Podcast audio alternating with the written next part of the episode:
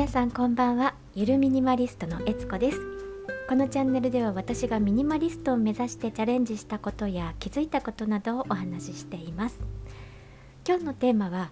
体の中にもあったいらないものというお話です、まあ、お家の中のみならず体の中にもいらないものというのが存在します。皆さん何だと思いますか？例えばありがちなのは脂肪ですね。そしてこれはですね忘れがちなんですけれども親知らずです、まあ、先日ねたまたまあのわさびさんという方のノートのブログ拝見してたんですけれども、まあ、彼女がねあの定期検診に歯医者さんに定期検診に行った時にえ、親知らず抜かないのって歯医者さんにね言われたんだそうです。でまあそのブログを拝見しててねああ私もそういえば親知らずいらなかったんだ。抜こうと思っていたんだということに気がついたわけですまああの脂肪についてはね捨てなければいけないと、まあ、つまりはダイエットしなくちゃいけないなって意識している方多いと思うんですけれども親知らずについてはかなりあの後回しにしがちですよね。あの親知らず今すぐ抜かなきゃならないっていうのはおそらくもうよほど虫歯の進行が激しくて歯医者さんで抜きましょうって言われる時ぐらいなんじゃないかなと思います。まあ、クローゼットにある着ないけど捨てられない洋服もそうなんですけれども親知らずも虫歯になっていなければ捨てなくても困らないものじゃなんじゃないかなと思います。私もねあの2年ぐらい前かな歯医者さんに定期検診に行った時に、親知らずねあのありますねってあの悪さしないうちに虫歯にならないうちに、えー、抜いちゃいましょうっていう風なお話をねちらっとしてもらったことがあったんですけどあそのうちみたいなことをね言ってそのまま歯医者2年ぐらい行ってないんですけど ね別に今じゃなくても大丈夫だし、まあ、死ぬわけじゃないし他にもやることいっぱいあるしそのうちそのうちと私はそうやって親知らずを抜くことをずっと後回しにしてきたわけです。でこのままね、えー、放置していると何が起こるんだろうかとどういうデメリットがあるんだろうかっていうことをね考えてみましたまずね加齢とともに親知らずまできちんと歯が磨けなくね年を取るごとにだんだん歯磨きがねきちんとできなくなって親知らずが虫歯になってしまうっていう可能性があります。で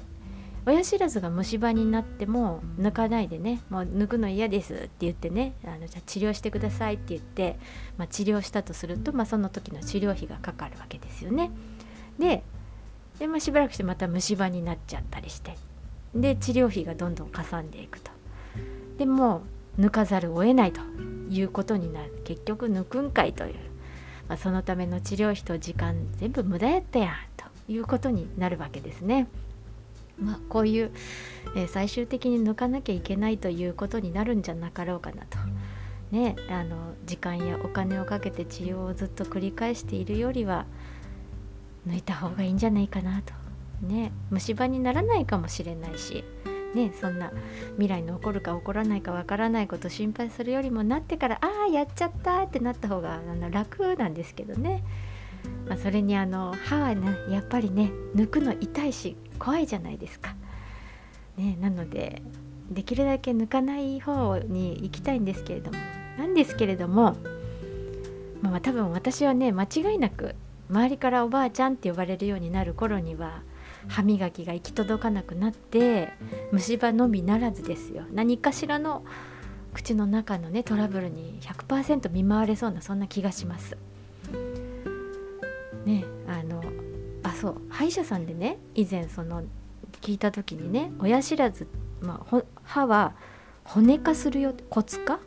えー、つまりあの骨のように硬くなっていくんですよっていうことをね前に聞いたことがあるんですよそうするとますます抜きにくくなるっていうね抜かない抜くなら早い方がいいですよみたいなことをねなんかそんなことを聞いた気がするな。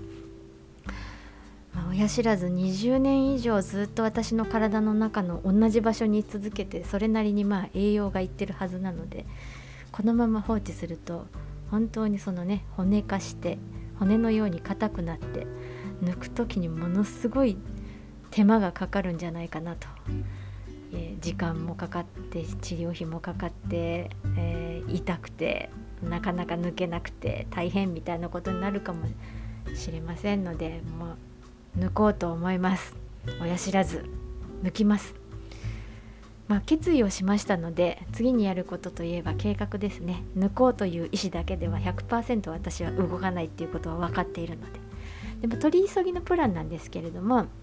まずですね、まあ、いつにするか。これは仕事に影響が少ないようにゴールデンウィーク前ぐらいにしようかなと思います。でどこで抜くかなんですけれどもこれは、まあ、あの通いやすくて、えー、親知らず安心して抜ける歯医者さんもしくは口腔外科かなと思っていますのでまずは病院探しから入っていきたいと思います。この、えー、配信をお聞きの皆さんの中に気になる親知らずをお持ちの方使わない親知らずもものと同じようにですね計画を立てて手放しましょう。一緒にはい。ね、あの親知らず抜こうかなと思っている方はですねあのまず病院探しをしていきましょうと。はい。というわけで今日はですね体の中にもあったいらないもの親知らずということでお届けいたしました、えー、今日も最後まで聞いてくださりありがとうございます。それでは今日はこの辺でゆるミニマリストのえつこでした。